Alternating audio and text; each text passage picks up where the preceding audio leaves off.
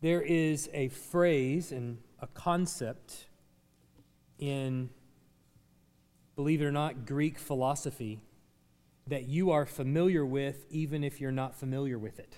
How do you like that? It's called the Via Media, the middle way. It was argued by Aristotle as far back as the 300s BC. It became a uh, common phrase inside the Roman Empire. The idea is very simple. If you have two positions that are both extremes, neither one of them are true. The right way is the via media, the middle way. A third way, if you will. If you look at modern politics, you can see this frequently. It's often the thing that you're the most frustrated at when you're watching a politician on TV is the fact that they're taking the via media. Do you think this or do you think that? Both of which are extreme positions. Well, I kind of think a little bit of um, mealy mouthed response follows. The politician is taking the via media, the middle way. The problem in our society now, as the devolving of politics has happened, what you're seeing and what you're so frustrated at is that the via media does not work when both sides are dogmatic in their views. I mean, imagine what a compromise would actually look like in Washington, D.C. Who would be happy with that? Would any of you be happy with that? I don't care what side of the aisle you're on. Is the via media a peaceable solution for you? Would you be happy giving in this or losing that? Absolutely not. When both sides are dogmatic in their approach, the via media does not work. It fails. It only serves to make people more upset. In our passage this morning, Jesus is going to be condemned to die. And we're going to see a crowd of people dogmatic in their approach of what should happen. And we're going to see a politician, Pontius Pilate, trying to stand in the middle, and he's trying to find the via media, the middle way, a third way, if you will. And try as he might, when it comes to Jesus, it just does not work. Look at our passage this morning in Matthew 27 11 to 26. Now, Jesus stood before the governor, and the governor asked him, Are you the king of the Jews? Jesus said, You've said so. But when he was accused by the chief priests and elders, he gave no answer. Then Pilate said to him, Do you not hear how many things they testify against you? But he gave no answer, not even a, to a single charge, so that the governor was greatly amazed. Now at the feast, the governor was accustomed to release for the crowd any one prisoner whom they wanted. And they had then they had then a notorious prisoner called Barabbas. So when they had gathered Pilate, uh, when they had gathered, Pilate said to them, "Whom do you want me to release for you, Barabbas or Jesus, who is called Christ?" For he knew that it was out of envy they had delivered him up. Besides, while he was sitting on the judgment seat, his wife sent word to him, "Have nothing to do with that righteous man, for I have suffered much because of him today in a dream." Now, the chief priests and the elders persuaded the crowd to ask for Barabbas and destroy Jesus. The governor again said to, said to them, Which of the two do you want me to release for you? And they said, Barabbas. Pilate said to them, Then what shall I do with Jesus, who is called Christ? They all said, Let him be crucified. And he said, Why? What evil has he done? But they shouted all the more. Let him be crucified. So when Pilate saw that he was gaining nothing, but rather that a riot was beginning, he took water and washed his hands before the crowd, saying, I am innocent of this man's blood. See to it yourselves. And all the people answered, His blood be on us and on our children. Then he released for them Barabbas, and having scourged Jesus, delivered him to be crucified. Let's pray. Heavenly Father, as we consider the word that is before us, I pray that you would give us understanding and give us wisdom. Father, your word is not always obvious to us. Sometimes we are blind to see it. So I pray that we would have ears to hear, eyes to see, and hearts to obey what you have revealed to us in your word. We pray these things in Jesus' name. Amen. As we get closer to the end of Matthew's gospel, what we should expect is that he's going to be weaving together the story that he's told for us already.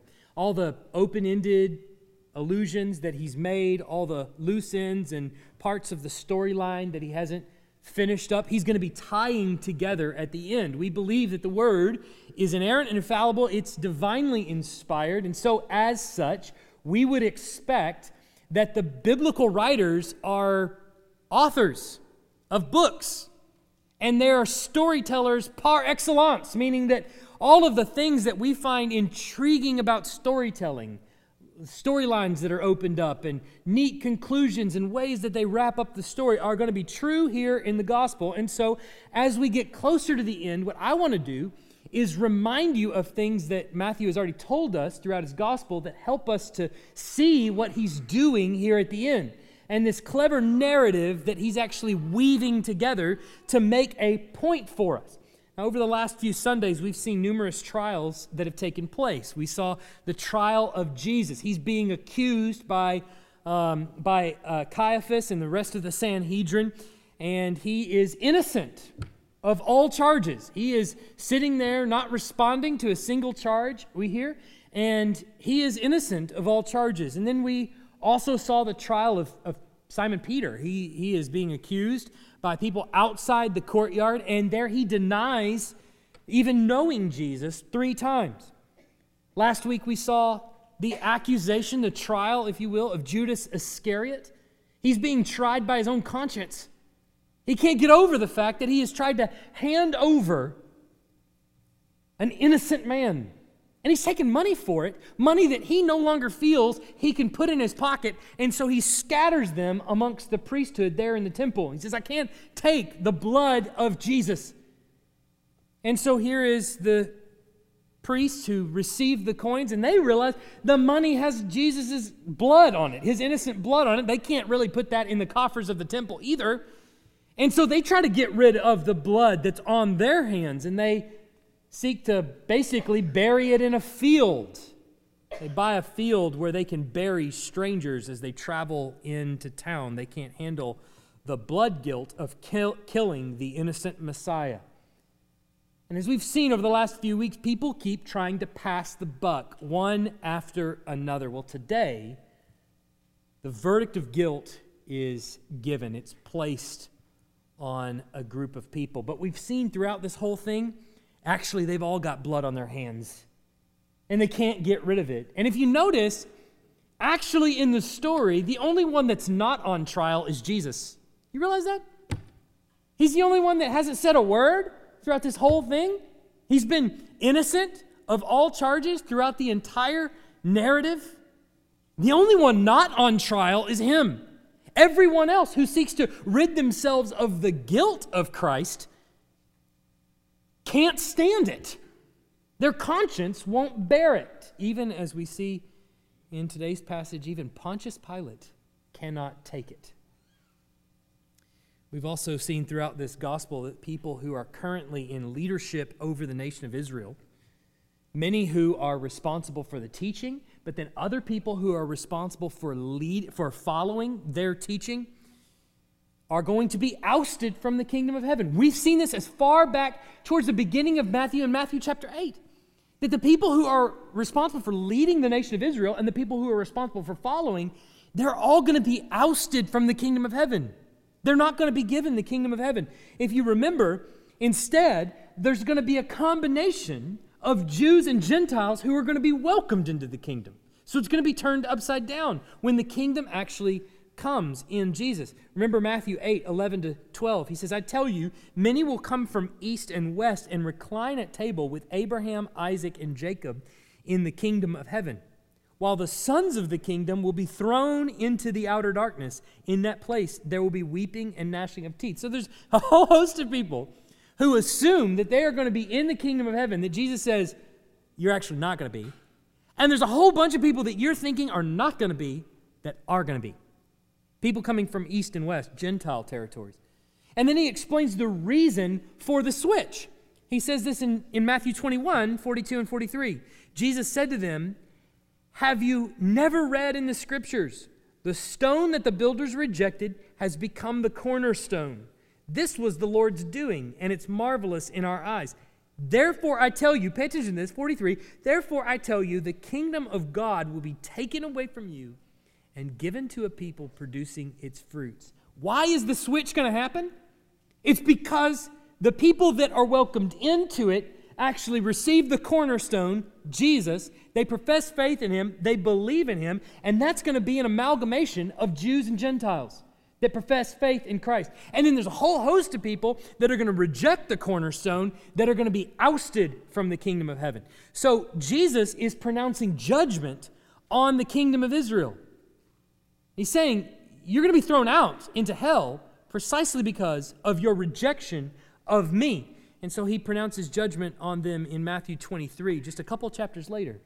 Starting in verse 34, he says, Therefore I send you prophets and wise men and scribes, some of whom you will kill. This is future. Some of whom you will kill and crucify, and some you will flog in your synagogues and persecute from town to town, so that on you may come all the righteous bloodshed on the earth, from the blood of righteous Abel to the blood of Zechariah, the son of Berechiah whom you murdered between the sanctuary and the altar. Truly I say to you, all these things will come upon whom? This generation. So Jesus says, all of this, you're, you're going to, because you persecute me, because you persecute the people that I will send, namely the apostles and people that testify to who Jesus is, because you persecute all of them, all of the destruction, all of the judgment from all the persecution in the Old Testament is coming upon this generation. He goes on to tell them in the very next chapter, just a few chapters, a few verses later, that it's going to be the destruction of the temple that will eventually come about in 70 AD. That's going to be the culmination of this. He says that temple is going to be destroyed in this very generation. Meaning the generation of leaders that are currently leading and the ones that will take over just after them, their children, in other words, are going to be the recipients of God's judgment. And the pinnacle of that judgment is going to be seen when brick by brick, that temple that you cling to is torn down. That temple represents the Jews' kingdom, as it were, their claim to fame, their relationship with God. That's where they meet God. That's where they sacrifice to Him. That's where they have all the communion with God. It's the thing that makes Jerusalem a spectacle, it's the thing that makes it a kingdom. And that's the very thing that's going to be torn down. The temple that they serve in it marks their identity as the people of God. So, what happens when it collapses? So does their identity as the people of God. In our text, what we're going to see and what we do see is that the very statement that they make around Jesus to send him to the cross is the very thing that seals their destruction as a Jewish kingdom. So Jesus is here standing before Pilate. Pilate's the governor of the area. He's the ruler of the area. It's another word for it. He is the ruler of area. And, and his jurisdiction is Judea and Samaria. Judea is the area that Jerusalem is in. Samaria is just north of that. Galilee is not included in Pilate's jurisdiction. And so, in some of the other Gospels, we see that Pilate actually tries to shift the responsibility of Jesus off on Herod. And Herod sends him right back because he doesn't want the responsibility either. He's under Herod's jurisdiction, but Pilate is the one that actually has to end up making the decision. Matthew just truncates all that, he just makes everything shorter and brings it here before us. Um, and so, here is Pilate standing in authority over Jesus or supposed authority over Jesus. And in throughout this passage, we're presented with several ironies, five, if I count them correctly, correctly, that we see throughout this passage. And this is the first one here. Pilate is listed as the ruler. Supposedly, he is the ruler of the Jews, those in Judea and Samaria. Literally, he is the king of the Jews. And here he stands before Jesus, who has been identified to him as the king of the Jews.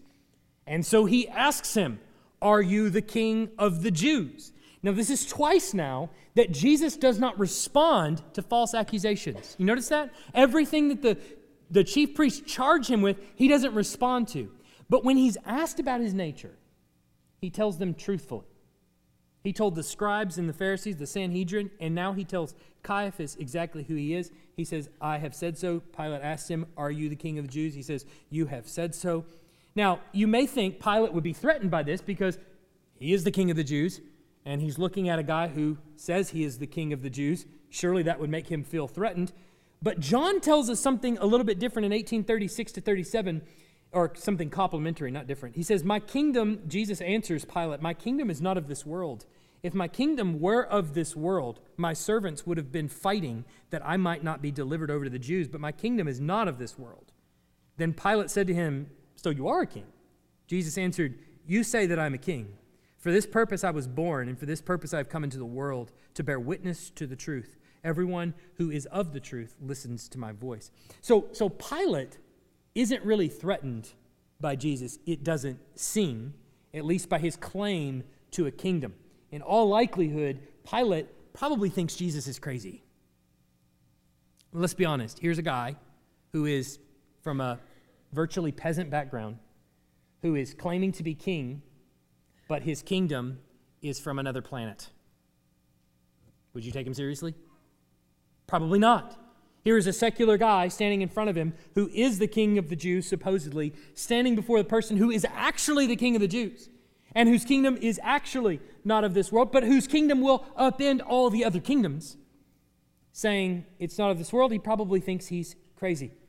But needless to say, he doesn't respond to any of the false accusations that the chief priests bring to him. And Pilate is not used to that, obviously, because in Matthew even comments that he found this to be remarkable the fact that Jesus would not seek to defend himself. He's remarkably calm under the pressure. And so Pilate wants nothing to do with this charge uh, to Jesus. He has, wants nothing to do with Jesus' death. He's questioned him, but he has really nothing to charge him with. And he knows that. And he also has his suspicions as to why the chief priests actually brought him, him to them in the first place. And why is that? We see in verse 18 because he suspected they're envious of him. He's got a, quite a following, and they're pretty envious. And so he suspects that's mainly the reason.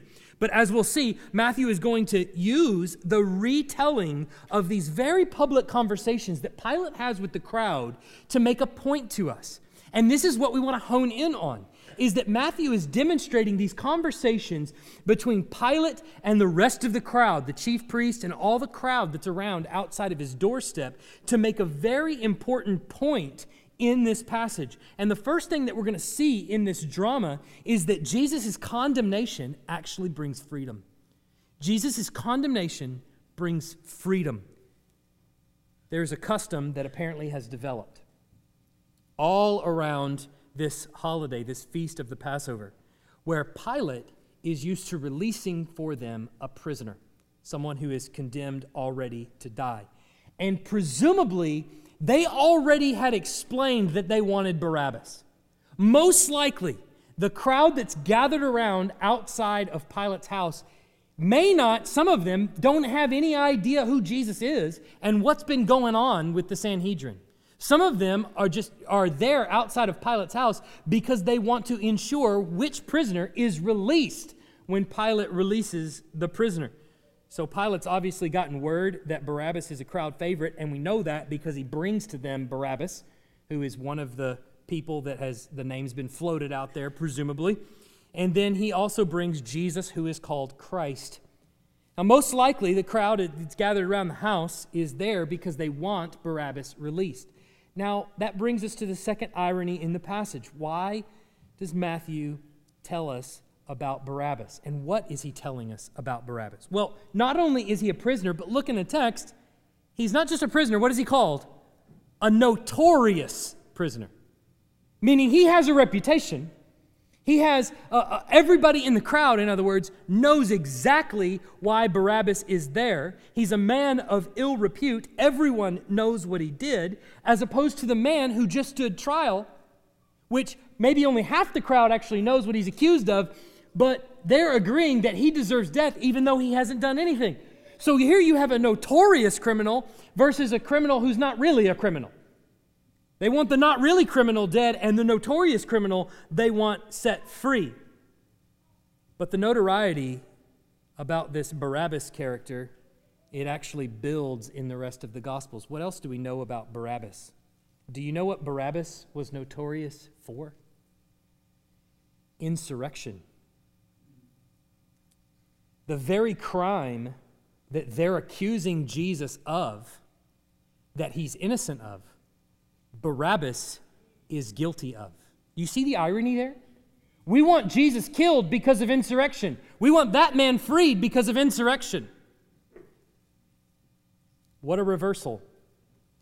Barabbas being guilty and Jesus being innocent.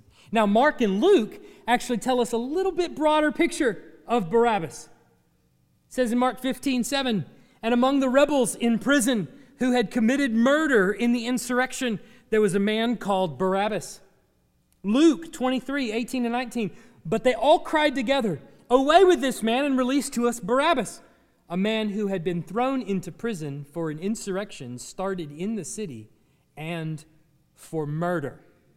So Barabbas is guilty of starting an insurrection, for committing murder in the insurrection, and there is a cohort around him of robbers who basically conceived of this plot together and killed someone in the process. Likely a Gentile, probably someone in the Roman military.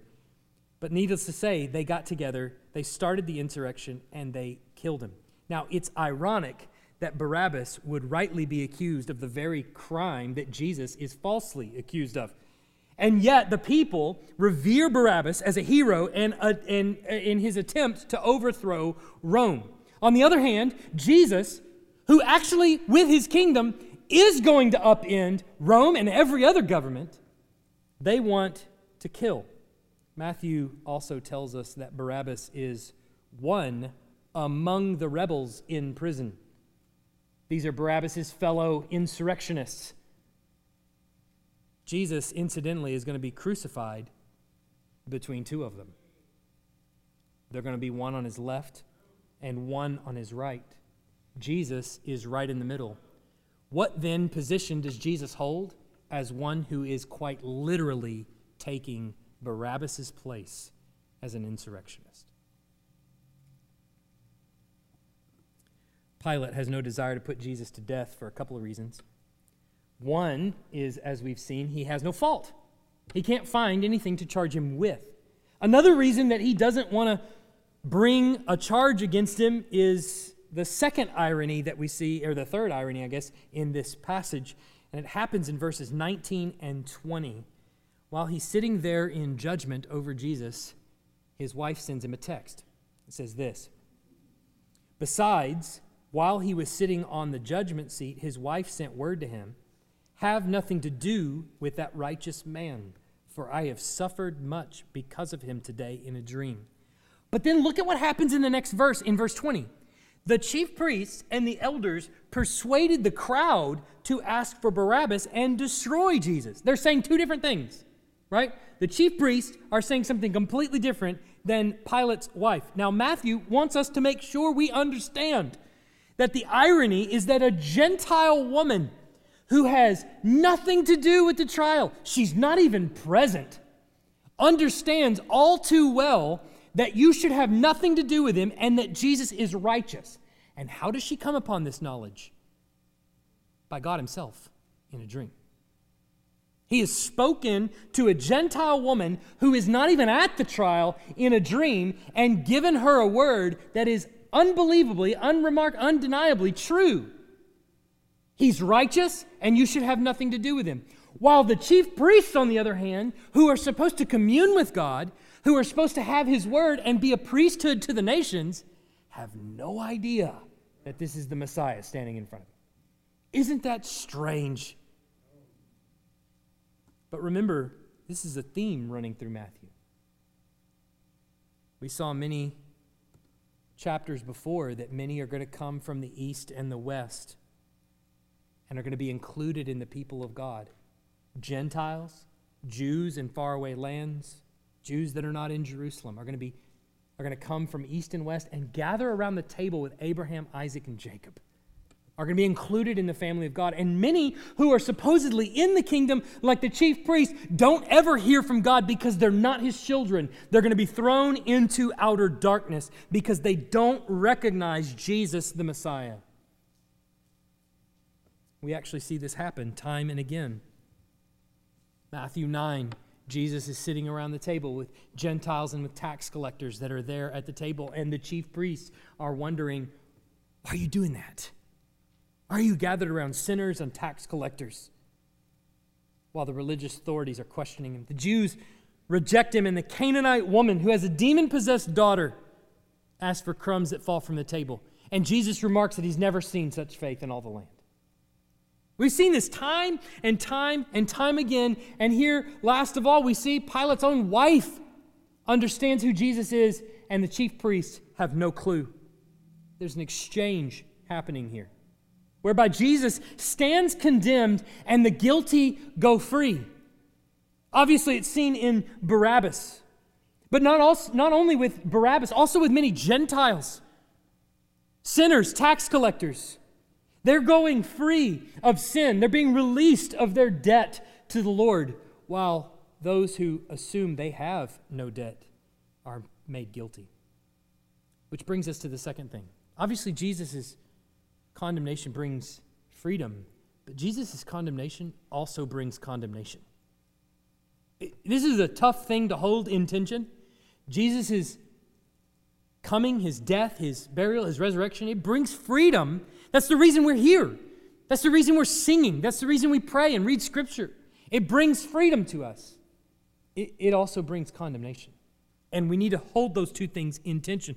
The, the crowd is responding to the persuasion of the chief priest. It's part of the reason we know that some of the crowd wasn't there to begin with. They're being persuaded by the chief priest and a whole other crowd that brought Jesus in from Caiaphas's courtyard. They're persuaded that Barabbas needs to be set free, that Jesus needs to be crucified. He needs to be destroyed. And of course, Pilate recognizes that he's done nothing wrong. He couldn't possibly justify crucifixion, but the crowd persists. So Pilate has a decision to make. Well, one, he could refuse. He has the authority to refuse crucifixion. You realize, of course, that the Jews have no authority to crucify someone. They want Jesus dead, but they have no authority to actually put him to death. And so when they bring him to Pilate, as we've gone over the last couple of weeks, they're doing so so that Pilate, uniquely, because he has the authority, can authorize crucifixion. Now, to do something like this would obviously take a lot of courage. It's going to take him resisting the crowd that's gathered outside his house. They're shouting and they're persistent that Jesus is to be crucified. Second choice that he has, he could give in the demands of the crowd. But what's interesting is what Pilate actually does. He gives into the crowd while trying to find the via media, while trying to find the middle way. How is he going to do it? He's going to give the crowd what they want, but he's going to try to wash his hands of the blood in front of them, a physical sign that he has nothing to do, that his conscience has to be satisfied. He cannot deal with the blood guilt of Jesus, and so he tries to pass it on and publicly denounce his own action. Now, this is something of an ironic twist because it is in complete disagreement, his middle way is with what his wife actually told him in her text. She said, Have nothing to do with this man, and that he's righteous. And what does Pilate do in this passage? Not only does he wash his hands, but Matthew makes sure we understand in verse 6, 26 that Pilate is the one that delivers him over to be crucified. He tries to find the middle way, appease the crowd, appease his own conscience, but he can't because he actually has to deliver him over and be crucified. What's the problem? It's unjust. The only way he can condemn this innocent man is to act unjustly. So Pilate attempts to make this physical display of his innocence by washing his physical hands The problem is, as king of the Jews, as the physical king of the Jews, he cannot cleanse his spiritual hands. His spiritual hands actually have the blood on them. His spiritual hands stem from unbelief, from cowardice, from injustice, the very thing that Christ is coming to install. Now, many in Christianity don't know what to do with Pilate. The Coptic Church uh, has actually made him a saint. Because what they read in Matthew and the rest of the Gospels is that he is actually denying any guilt and recognizes Jesus as innocent. I, I don't think that stands for two reasons. One, making anyone a saint, that's problematic. But two, Pilate, the Bible just will not let you get away with that. Some people don't even know what to do with Judas because Judas exhibits some measure of guilt. What do we do with Pilate and Judas? I don't want to be soft on either one of them. Jesus tells us that Judas was a son of hell in John 17 12. And we have every reason to believe that that's exactly what he was. Pilate spearheads a miscarriage of justice that sees an innocent man condemned to crucifixion because he's afraid of the repercussions of the crowd. Peter is going to preach in a sermon in Acts 4 27. For truly in this city there were gathered together against your holy servant Jesus, whom you anointed, both Herod and Pilate, among with, uh, along with the Gentiles and the people of Israel. He holds them all guilty. All of them. Pilate, Herod, Gentiles, Israel, all of them are guilty of a conspiracy against the holy servant of God, Jesus Christ. So Pilate's guilt cannot be washed clean because he's not the king of that, like Jesus is. The blood guilt from Jesus has been passed from Judas to the chief priests to Pilate. And all of them are guilty. None of them can wash their hands enough. But however, the buck does eventually stop. And in verse 25, it stops with what Matthew refers to as the people the people, the Jews, the whole group of them. The people are not the same as the crowd that are hailing him. Remember, there's a crowd that, that precedes, that lays their cloaks on the ground and the palms on the ground that we celebrate on Palm Sunday. It's a totally different crowd. That crowd's from Galilee. They're following him, they're rejoicing in Jesus the King. The crowd that's gathered around Pilate's doorstep is a crowd of Jerusalemites, people that are there to make sure that Barabbas, the insurrectionist, gets released. Nevertheless, the people cry out that word of condemnation, His blood be on us and our children. And herein lies the fifth and final irony in this passage. This statement is far more prophetic than they realize. Jesus has told them and anyone who would listen that the temple is coming down in this generation in the days of the adults that are leading in the days of their children. It's going to come down to the ground. The temple is going to come down as a judgment from God for rejecting Jesus the Messiah. And Jesus tells them as much in Matthew 24. He tells them that that's going to happen. And the people yell this out, most likely thinking nothing's ever going to become of it. His blood be on us and be on our children. Nothing is ever going to become of it. And yet, Jerusalem is going to be torn down. And many times, over and over in their own writings, they're going to ask the question where is God? And the answer is uncomfortable but true. He's right there. This is the blood of Christ that's on your hands, and you're guilty of it. Now, this is where the rub lies, though. In our culture today, we desperately want a third way when it comes to Jesus. We desperately want a third way. Ask any religion out there, what do you do with Jesus? They all have an answer. And virtually none of them are, he was a lunatic. Yet that's what Pilate is faced with. This guy's a lunatic. Almost no one explains Jesus away as a lunatic today. Do you realize that? Almost everyone wants to change who he is. You ask Muslims, Jehovah's Witness, Mormons. It's all just a little bit different, but they change Jesus entirely. Most commonly, it's, it's rampant out there to find that Jesus was a good moral man who extended to us some moral teaching, that if we would adhere to those moral teachings, we would be much better off. Most everyone, secular media included, everyone, the worst people that you can think of in society, most of them read the Sermon on the Mount and go, now those are words to live by.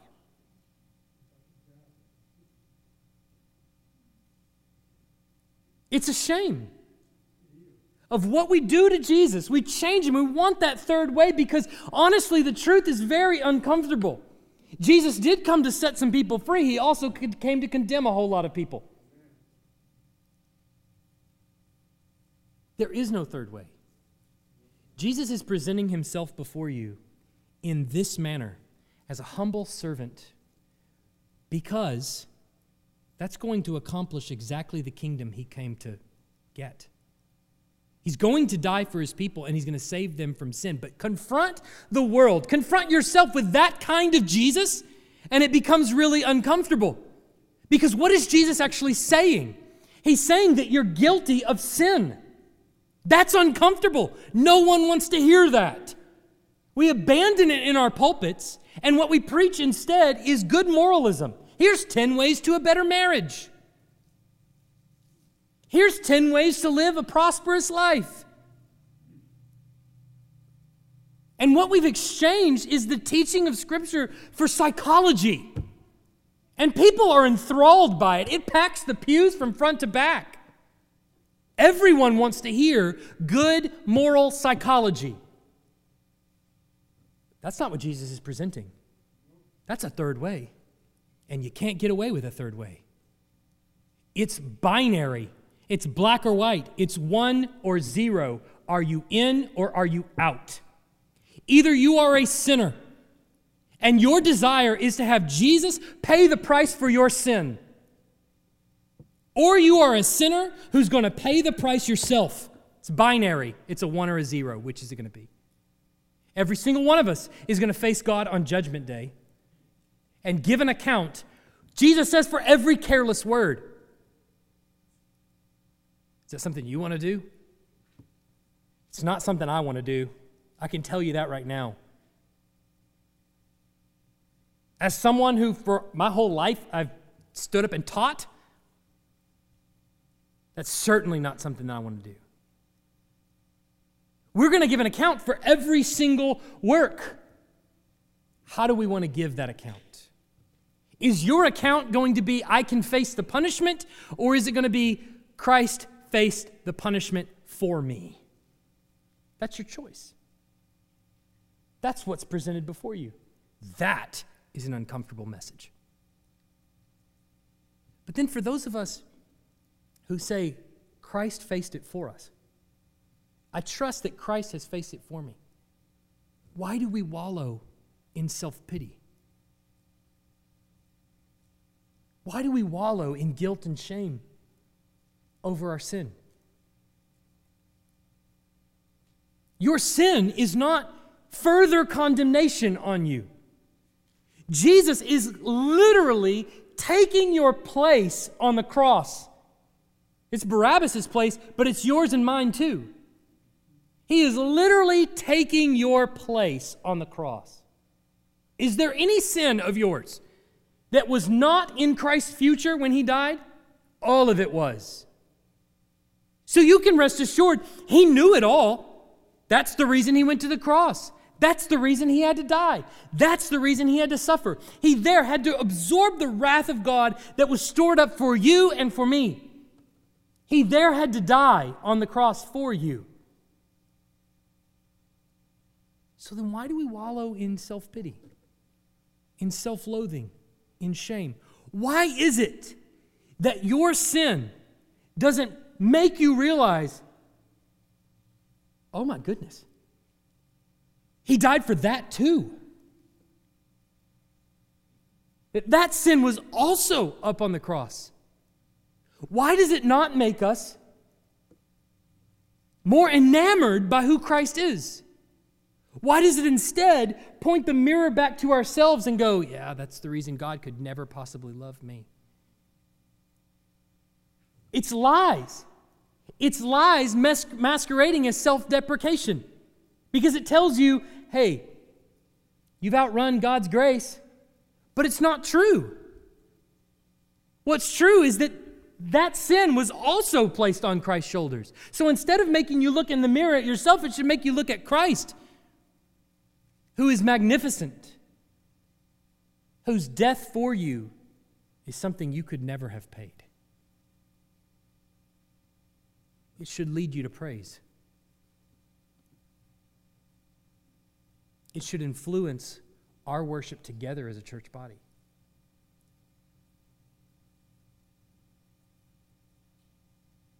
Question is, what is it? What difference does it actually make to you? Matthew is presenting you one or the other.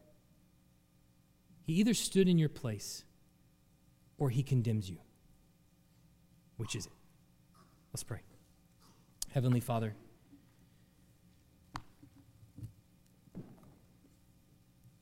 we wrestle so hard with that question. And yet we entrust to you the care of our souls. And we ask that you would convince us of the truth. I don't know what everyone's dealing with in this room. You do. I pray you would speak to each one individually. Those that are